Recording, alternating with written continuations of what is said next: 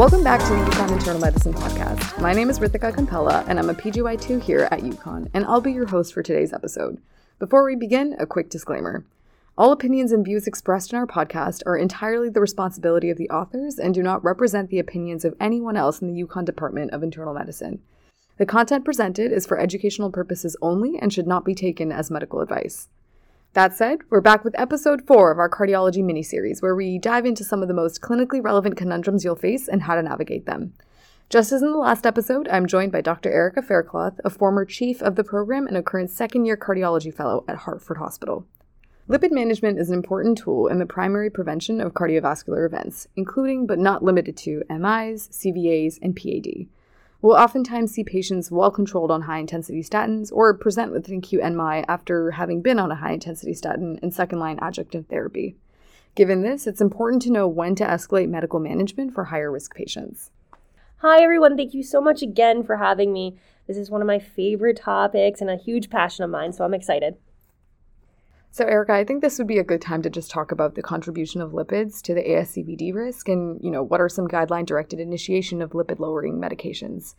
I guess we can kind of go through the USPSTF guidelines versus the AHA, ACC guidelines and talk about, the utility of the coronary artery calcium score and what does primary versus secondary prevention look like? Yeah, sure. So, primary prevention, the USPSTF recommendations differ slightly from the ACC/AHA recommendations. So as an internal medicine resident, I think it's really important for you to understand the different guidelines and pick which one you want to follow and always stay consistent. As an internal medicine resident and now as a cardiology fellow, I always use the ACC/AHA recommendations, and that's just for me. So USPSTF recommends that men 35 years and older be screened for hyperlipidemia with a lipid panel, and men 20 to 35 years old, only if they have increased risk of CVD, they should be screened. For women, they give a grade A recommendation for screening women greater than 45 years with increased risk of CAD, and a grade B recommendation for 20 to 45 years with increased risk. So using this information, they recommend calculating the ASCVD risk score, which we'll get into in a second. Now, the ACC/AHA recommends people 20 years and older not on lipid-lowering therapy to have a lipid profile in order to identify their risk and document their baseline LDL. In 2018, the ACC/AHA came out with new cholesterol guidelines, and they added risk-enhancing factors. So that helps you if you have conversations with your patients who are on the cusp of needing a statin to push them one way or another.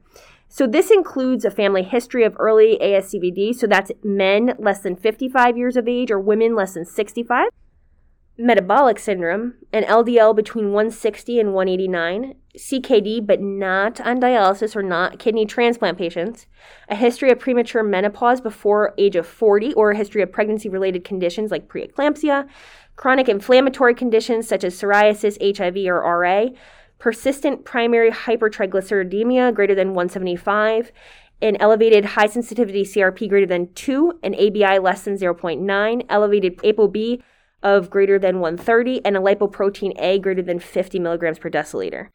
So the USPSTF recommends calculating the 10-year ASCVD risk score on patients between 40 and 75.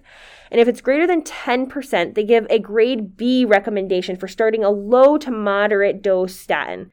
And they recommend selective consideration of low, moderate dose statins with those with ASCVD scores between 7.5 and 10%. But usually, 10% is the cutoff that you'll see. The ACC/AHA recommends that some high-risk groups get statins without calculation of the ASCVD score. So this includes high-intensity statin for anyone with an LDL greater than 190 milligrams per deciliter and at least a moderate-intensity statin for diabetics 40 to 75 years old. Now, if they don't meet those two immediate statin indicators, then you can use the ASCVD risk calculator on anyone 40 to 75 years of age. They're considered low risk, less than 5%, borderline risk, 5 to 7.5%, intermediate risk, greater than 7.5%, and then high risk, greater than 20%. So low to borderline risk, you can use risk-enhancing factors that we talked about to discuss with the patient and work on lifestyle management. Intermediate risk patients or anyone with an ASCVD score greater than 7.5%, ACC/AHA has a class 1 recommendations for at least moderate intensity statin, and then high-risk patients should get a high-intensity statin. So if the risk is uncertain, you can use a calcium score. So 0 is really the only safe zone. Above that, it gives you more of a discussion point with your patient. You already know they have calcium in their arteries. So if it's greater than 0, there's calcium there. Many insurances actually do not cover the calcium scores. This is just kind of a side note. So you have to discuss with your patient because there's usually an out-of-pocket cost to actually having them do that. But a lot of patients are actually okay with that because it gives them a peace of mind and maybe they don't have to take medication if their score is 0. Secondary prevention is less controversial, thank goodness. So secondary prevention is when someone already had an event and you're just trying to prevent another from happening. So these patients should be on a statin. So this includes ACS, history of MI, coronaries, revascularization, CVA, TIA, PAD, and also aortic aneurysms. For those with prior ASCVD events and diabetes, I aim for an LDL of less than 55, and then without diabetes, less than 70. If they don't have the expected 50% decline in LDL with high-intensity statin and they're not meeting their goals, I recheck their LDL after initiation. I'll add Zetia, and after that, if not at goal, I'll add a PCSK9 inhibitor. So now that we have a better idea of the screening for lipid management, it's good to kind of go through our classes of lipid-lowering medications with specific indications and contraindications. So statins are structural analogs of HMG-CoA reductase, which is the rate-limiting enzyme in cholesterol synthesis. So they decrease the cholesterol synthesis in the liver, increase synthesis of LDL receptors, and therefore increase uptake of circulating LDL. High-intensity statins, which really is just atorvastatin 40 or 80 or rosuvastatin 20 or 40, are expected to decrease the LDL around 50% or so. Moderate intensity tends to reduce the LDL 30 to 49%, and then low intensity less than 30%. The most common side effects are myalgias, and this occurs 1 to 5% in randomized control studies, but a little bit more in the observational studies, 5 to 10%, and that's probably what I see in my clinic as well. Predisposing risk factors for having myalgias include a lower BMI, renal or liver or thyroid disorders, alcohol use, being Asian, and female sex. To combat this, trying out a different statin can actually be helpful, or using a lower dose or every other day dosing. And you really need to try at least 2 statins to document that they have intolerance to that. And you should document the symptoms when they had the statin and then once they've discontinued off of that, because in order to be approved, a lot of the times you need to make sure that they're actually intolerant to it. Now, if you add high-dose fibrates to a patient's regimen, they actually are much more likely to have the myalgias with the statin, so you can often adjust your doses of the statins when you do add the fibrates. Myositis or myopathy, which means they actually have concerning symptoms or objective weakness with CKs greater than the upper limit of normal, as well as rhabdomyolysis, which is CKs greater than 10 times the upper limit of normal with renal injury, only actually happens in less than 0.1% of patients. So it's not quite as common as we might think. And then statin-associated autoimmune myopathy, they have a specific antibody, the HMGCR antibody, super rare. Transaminitis with LFTs 3 times the upper limit of normal only occurs about 1% of the time, and true hepatic failure less than 0.001%. So very, very unlikely. New onset diabetes is a hard one to discuss because it really depends on the population. About 0.2% per year are at risk of developing diabetes who are put on statins, but it seems like the patients who this develops in are predisposed to getting diabetes in the first place, and the statin kind of pushes them over the edge. Now, Zetia is another medication I use regularly. It inhibits intestinal cholesterol absorption, which decreases hepatic cholesterol, increases LDL receptors, and increases LDL uptake. It's relatively well tolerated, and the main side effects really are GI related. PCSK9 inhibitors do a fantastic job in reducing LDL. They're monoclonal antibodies that bind to serine protease PCSK9, which is a liver enzyme that degrades hepatocyte LDL receptors. Major side effects actually include nasopharyngitis, which is actually real. I had a patient with that the other day. Injection site reactions, those are probably the big ones. And they're actually not as painful as you might think. And so patients actually tolerate the medicine quite well. And a lot of times the dosing, there's different dosing regimens, but most of them are every 2 weeks, which is actually very nice for patients. There are also bile acid sequestrants, fibrates, and phytosterols. They also mostly have GI side effects. Now, Vascepa. This is another medication that actually has been having some pretty good studies. It's a purified ethyl ester of EPA, so like a really, really super fish oil that you can't get over the counter.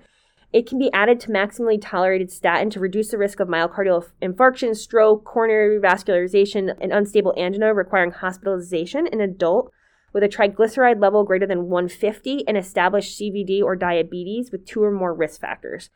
And it can be also be used as an adjunct in patients with severe hypertriglyceridemia with triglycerides greater than 500. I guess next now we can talk about the differences in management between hypertriglyceridemia and hypercholesterolemia, because you usually think that both of them go hand in hand or have some effect on one another. So when we think about these things, I want to point out it's important to understand the secondary causes to things like elevated LDL, because you can actually directly address these, and this is also with triglycerides as well. So examples of secondary causes of elevated LDL include hypothyroidism, poorly controlled diabetes, nephrotic syndrome, and medications like amiodarone, glucocorticoids. And secondary causes of hypertriglyceridemia include diabetes, excessive alcohol intake, hypothyroidism, obesity, increased sugar intake, and medications, again, glucocorticoids, protease inhibitors, and estrogens. Triglycerides greater than 150 milligrams per deciliter are independently associated with increased ASCVD, but it's really uncertain of whether or not decreasing them actually decreases the risk. So the cornerstone of management for hypertriglyceridemia is lifestyle changes. Fibrates can decrease triglyceride levels by 30 to 50% and are indicated when triglyceride levels are greater than 500. During pregnancy, your triglycerides actually rise, but usually not more than 150 or so, and they do return to normal after delivery. So that's just something to keep in mind. There are actually advanced centers, and one of them is on our system as well, that performs lipopheresis for triglycerides, LDL, and lipoprotein A if therapies are not meeting goal. One thing that we don't really discuss in internal medicine are just special considerations for women of childbearing age and in the peripartum area in general, because we don't really manage at least the latter half of those patients very closely. So if you could just walk us through some of those special considerations, it would be quite helpful. Yeah, absolutely. There's a couple special populations that are worth mentioning. So patients greater than 75 years of age can continue on a statin for secondary prevention if they've been tolerating it already. However, it's reasonable to forgo initiating or stopping a statin if their functional status is declining, if they're super fragile, if they have low life expectancy, especially if you're thinking primary prevention, because you're thinking primary prevention. Now, in terms of pregnancy, so there's no evidence that statins are hazardous during pregnancy, but they also haven't been proven safe either. So they are relatively contraindicated during pregnancy. Women should be counseled on reliable contraception while taking a statin, and if you can, discontinue the statin within 1 to 2 months before pregnancy is attempted. However, if you have a woman of childbearing age requiring a statin, they are probably already a very high-risk patient, so you're going to probably want to seek guidance at that point with a cardiologist or a lipidologist. Now, that being said, Vascepa is safe in pregnancy, and fibrates are also safe in the second trimester and often are used. And then finally, we've been discussing this kind of sprinkled into some of the previous episodes, but now we'll go into what I like to call the EBM segment. So a portion of the podcast where we discuss evidence-based medicine and how that impacts our day-to-day management of these patients. So if you could just walk us through some of the landmark trials which drive some of this therapy, that would be great. Yeah, sure. So there are a lot of trials in the lipid field, starting back in like the 1980s or so. Lipid study, that's what the name of the study was, which showed that pravastatin reduced mortality in CHD and overall mortality in comparison to placebo. So we started really making headway at that point. The CARDS trial, published in The Lancet in 2004, was a double-blinded, multi-center, randomized control trial looking at 2,838 patients between ages 40 and 75 years of age who had diabetes, who also had hypertension, retinopathy, microalbuminuria, or macroalbuminuria, who were smokers. They could not have a history of ASCVD. So they randomized these patients to either having placebo or receiving atorvastatin 10 milligrams daily. The primary endpoint was time to first occurrence of acute coronary heart disease events, coronary revascularization, and stroke. The trial was actually stopped early due to benefit. There was a 37% relative risk reduction for atorvastatin 10 milligrams daily on major cardiac events with a p-value of 0.001.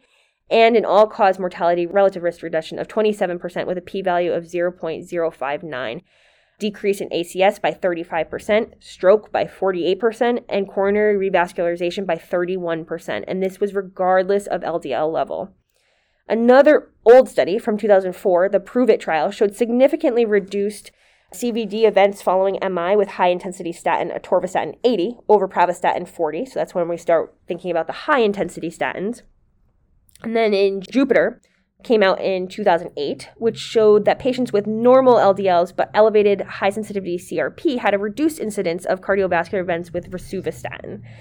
The IMPROVE-IT trial, this was published in NEJM in 2015, was a double-blinded randomized controlled trial of over 18,000 patients who were hospitalized for ACS and had an elevated LDL greater than 50 measured within 24 hours of their ACS.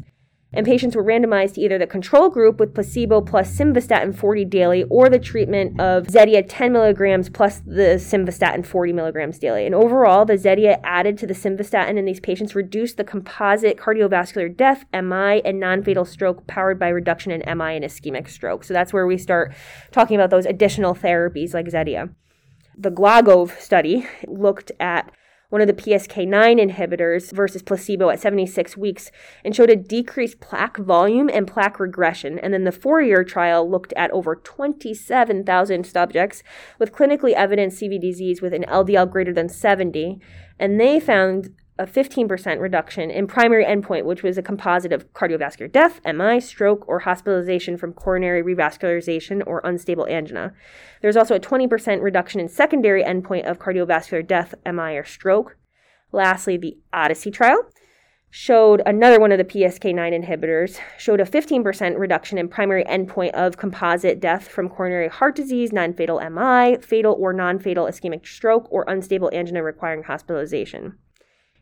EVOPACS was a randomized control study adding PCSK9 inhibitor early in the setting of ACS in addition to high-intensity statin and found that it led to a substantial risk in LDL cholesterol levels without increased harm. And then PACMAN-AMI showed, compared to placebo, adding a PCSK9 inhibitor every 2 weeks within 24 hours of PCI for acute myocardial infarction resulted in a greater reduction in plaque burden and plaque regression at 52 weeks in the non-culprit vessel, which when they're added to the high-intensity statin. And so that's where we start to think about starting these therapies a lot earlier than just waiting till outpatient. So we start the process a lot of times in the hospital. Thank you so much for teaching us, Erica. Understanding the ramifications of suboptimal lipid management and the difference in guideline recommendations will help us take care of our low, high, and moderate risk patients in and outpatient. Again, that's all we have for you guys today. Stay curious, and until next time.